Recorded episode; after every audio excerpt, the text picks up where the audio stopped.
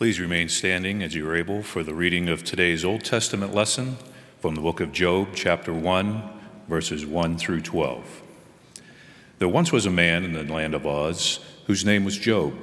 That man was blameless and upright, one who feared God and turned away from evil. There were born to him seven sons and three daughters. He had 7,000 sheep, 3,000 camels, 500 yoke of oxen, 500 donkeys, and very many servants, so that this man was the greatest of all the people of the East. His sons used to go and hold feasts in one another's houses in turn, and they would send and invite their three sisters to eat and drink with them. And when the feast days had run their course, Job would send and sanctify them, and he would rise early in the morning and offer burnt offerings according to the number of them all. For Job said, It may be that my children have sinned and cursed God in their hearts. This is what Job always did. One day the heavenly beings came to present themselves before the Lord, and Satan also came among them. The Lord said to Satan, Where have you come from? Satan answered the Lord, From going to and fro on the earth, and from walking up and down on it. The Lord said to Satan, Have you considered my servant Job? There is no one like him on the earth, a blameless and upright man who fears God and turns away from evil. Then Satan answered the Lord, Does Job fear God for nothing? Have you not put a fence around him and his house and all that he has on every side? You have blessed the work of his hands and his possessions and have increased the land. But stretch out your hand now and touch all that he has, and he will curse you to your face. The Lord said to Satan, Very well, all that he has is in your power. Only do not stretch out your hand against him. So Satan went out from the presence of the Lord. This is the word of God for the people of God.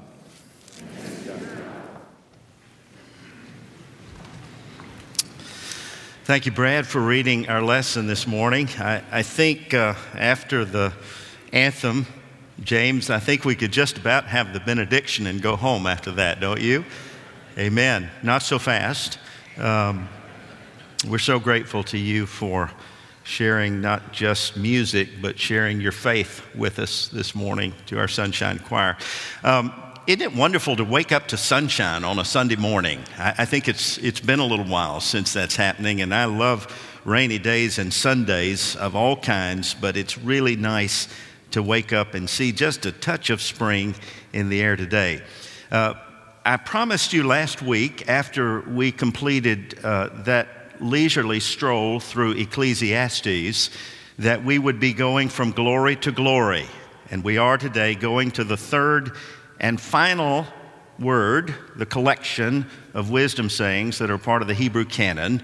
And we turn today during this first Sunday of Lent, during this 40 day pilgrimage that we began on Wednesday night with the imposition of ashes, we turned to this study of Job. As a pastor, uh, you can imagine I'm asked a lot of questions from time to time deep, unanswerable, probing, mind boggling questions that are typically born out of some hardship or some burden or pain that has come unexpectedly, unwelcomed, and often undeservedly. I've noticed that suffering of any kind often comes with a question mark that winds up threatening our psyche, our perspective, and, and certainly preoccupying our attention. The book of Job, I think, articulates the most basic question in the human experience. And that's the question why? Why the sickness? Why the shooting? Why the virus, coronavirus? Why the tragedy? Why the suicide? Why the accident? Why the pain? The question that keeps me up at night, not the how questions, science can help us with that, but the most troubling questions that we're faced with are the existential questions questions of meaning and of purpose. And so we're intentionally calling this series on Job, Why Me? because most of the time our questions are intensely personal. And yet, in spite of the fact that they're personal, they're also universal. We all ask these questions. In fact, every one of us in the house today has either just come through a crisis, you're now in a crisis, or you're about to face a crisis. You can't avoid it, and you don't have to go looking for it. As you know, it will come to you. And when it comes, it begs the question why me? If God is good, if God is merciful, if God is gracious, just, loving, then why is this happening to me? I think it's ironic that the name of the lead character in this story is itself, in the Hebrew language, a question. In the Hebrew language, the word Job, the name Job, literally means, Where is the divine Father? That's what it means. In fact, it can also be translated persecuted one.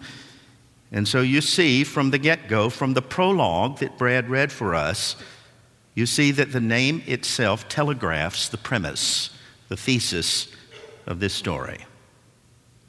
I think that the inclusion of Job in the Hebrew canon actually gives us permission to raise the question.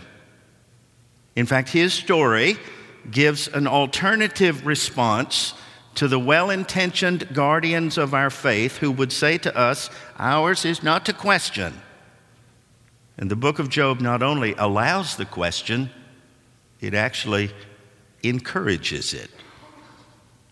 Now, I've discovered in my own walk with God that faith is not always quiet acquiescence. Faith is a struggle. It was for Jacob.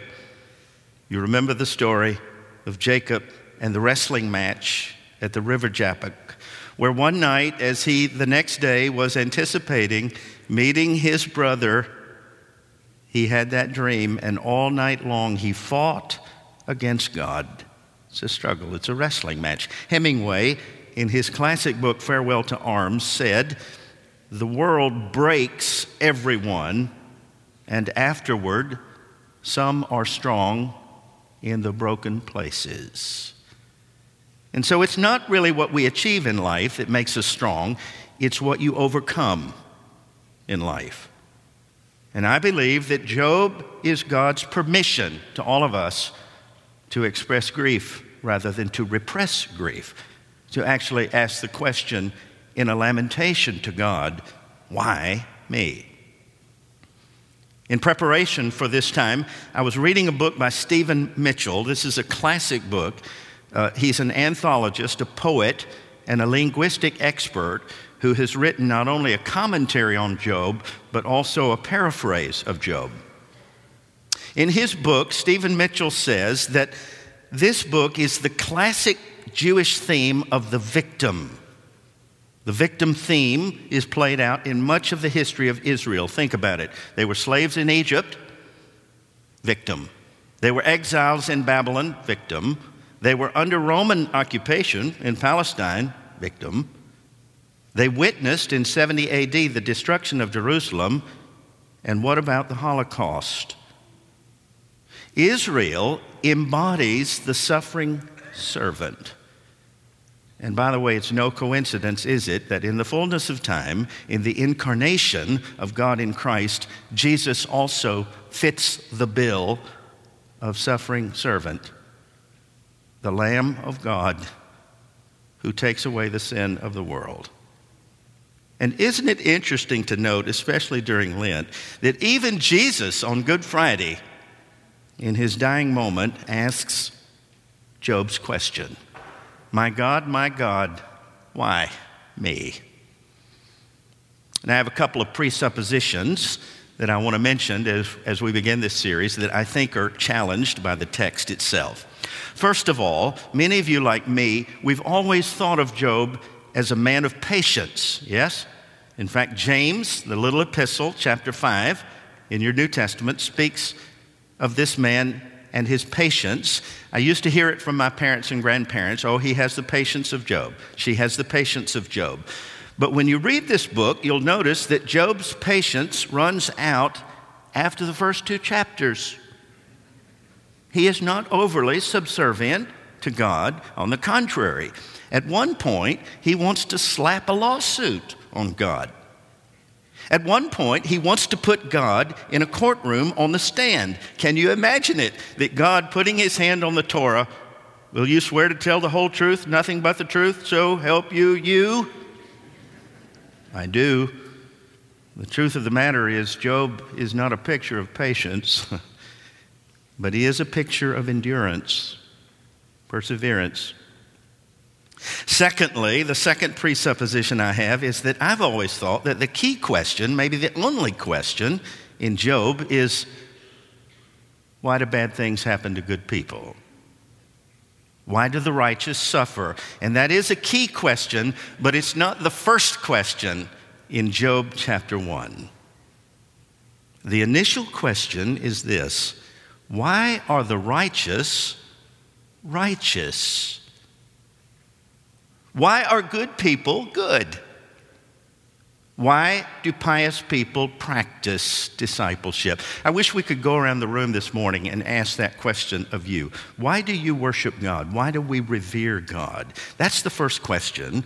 And what's interesting to me is in this book, the source of that question is none other than Satan.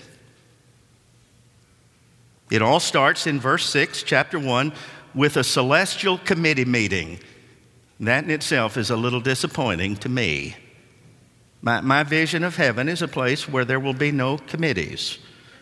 There'll be no more finance meetings, no more trustees meetings, no, me, no more SPR meetings. Some of you, like me, feel like a committee is a group of the unwilling appointed by the unfit to do the unnecessary.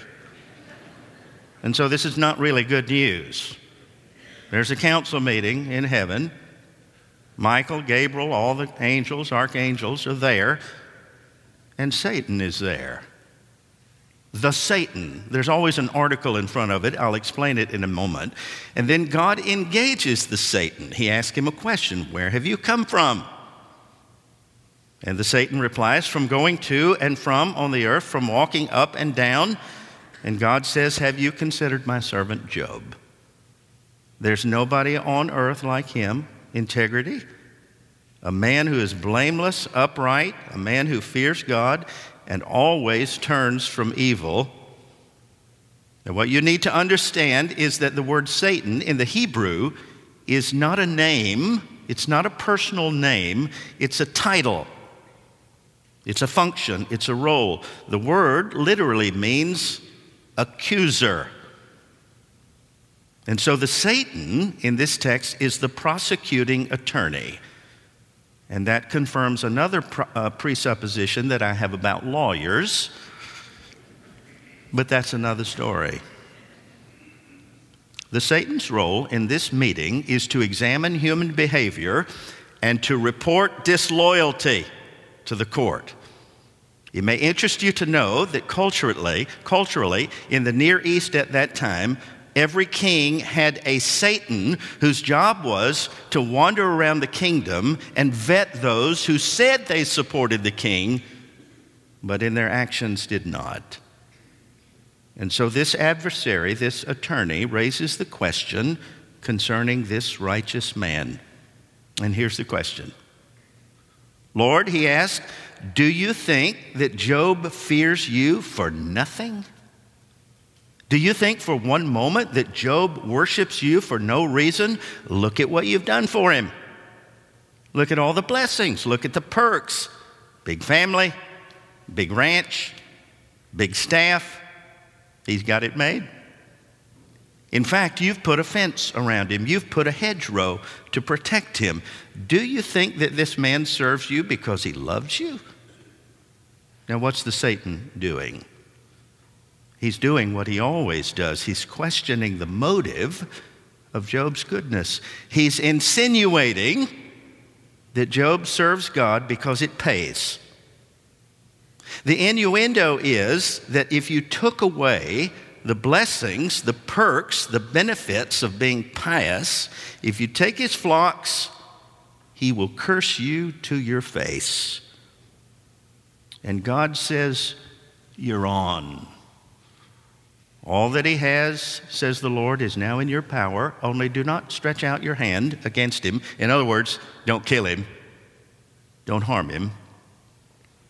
It's important to keep in mind at this point that neither Job nor his family or friends had any clue as to what was happening behind the scenes, any more than we understand the mystery behind our own calamity. I noticed in John Wesley's sermon on this text, he cautions his listeners in the congregation do not take this extremely literally. It is a parabolical representation that God is intimately involved in all the affairs of humankind. And oh, the pain. Talk about hitting the fan. It's one disaster after another. Job loses everything Oxen, donkeys, camels carried off by the enemy. Servants are struck down by the sword in an act of violence. Lightning strikes the sheepfold, killing off the whole pen. And a tornado, a hurricane, a whirlwind takes, this is the worst, takes his kids. And Job hits rock bottom. What you see in the story is he exhibits the customary signs of a man who is in deep grief, what does he do? He rends his garments, he tears his clothes, he throws dust in the air, he shaves his head, and he's reduced to a pool of tears. But what happens next is absolutely miraculous. He doesn't curse God. He doesn't even blame God. He doesn't opt out on his faith. Verse 20 says, And Job fell on his face and worshiped the Lord. Naked, he says, I came from my mother's womb. Naked I will return. The Lord gives, the Lord takes away. Blessed is the name of the Lord. And then chapter 1 ends with verse 22. In all this, Job did not sin or charge God with wrongdoing. Turns out that Satan was wrong. Job worships God for no apparent reason.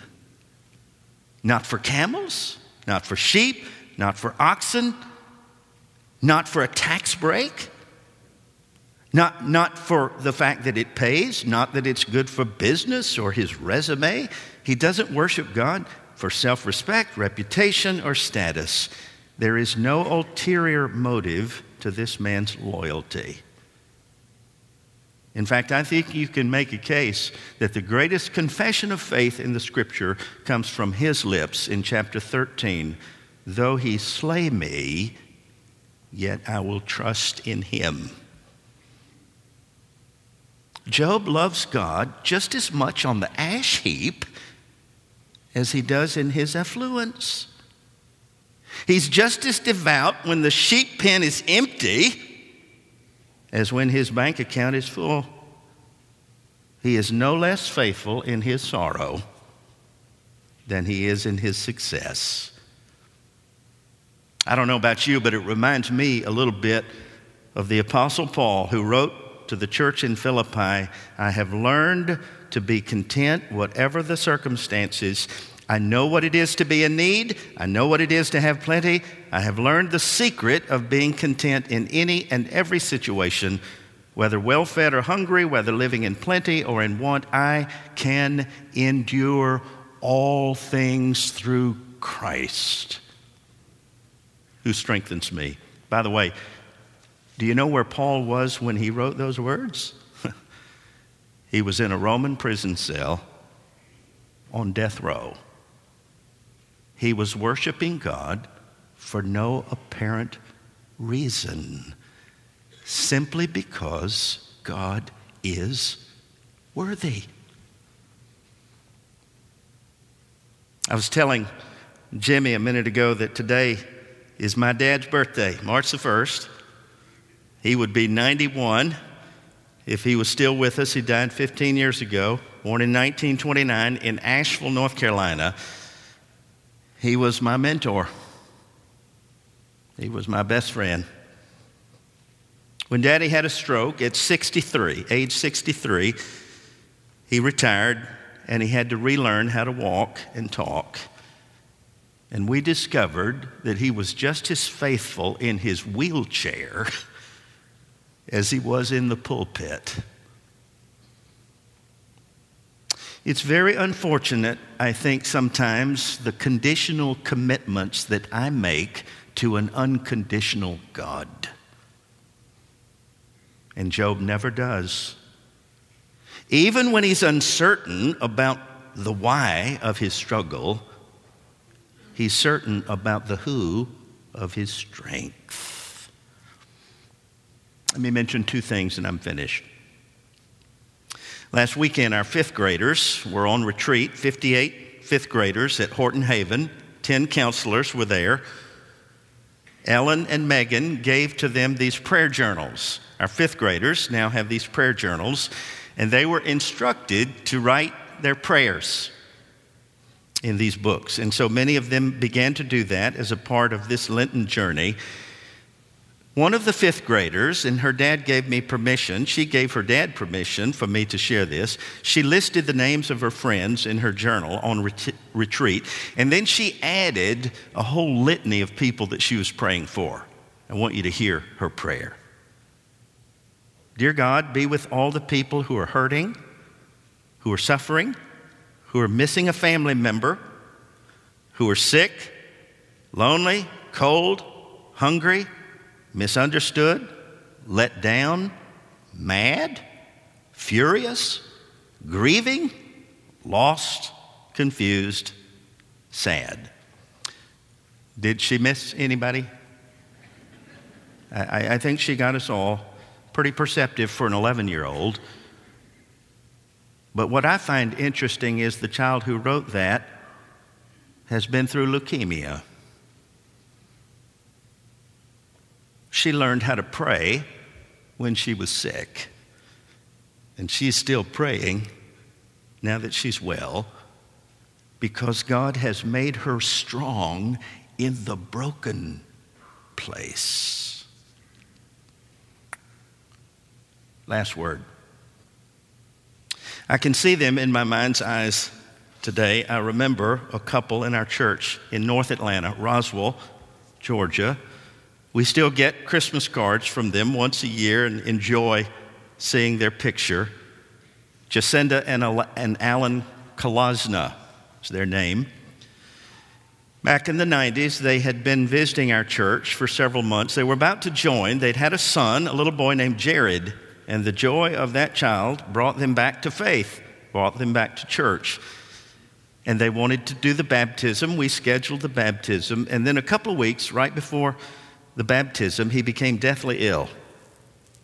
I went to Scottish Rite Hospital, now Atlanta Healthcare, and the doctor said he, could, he was not going to make it. And so I found, I got some water in a, in a cup, and we did the baptism in ICU, and that little fella died the same day.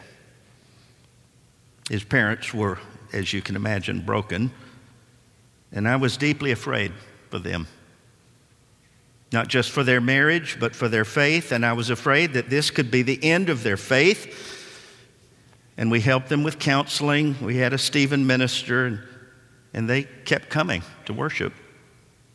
They didn't check out. And I remember months later, we were building a sanctuary, and on it was Pentecost Sunday. On Pentecost Sunday, we, we consecrated this beautiful sanctuary, and they said to me after the benediction, We need to talk to you. And they came by the office. We'd like to give the baptismal bowl, they said, for the new sanctuary. And it's still there. It's a beautiful bowl that sits front and center in the chancel of that church, so that every time a little one or an adult is baptized, when the pastor dips her hand into Jared's bowl, the congregation is reminded of a grieving couple who worshiped God for no apparent reason other than he's worthy. Because when you know God on a personal level, you don't really have to have a reason. it's instinctive, it's intuitive. And besides, where else would you go? I think it's appropriate on this first Sunday, this morning, first Sunday of Lent, to come to a table where even when you're unsure as to the why of your struggle, you can be confident as to the who of your strength because he makes us strong in the broken places. Amen.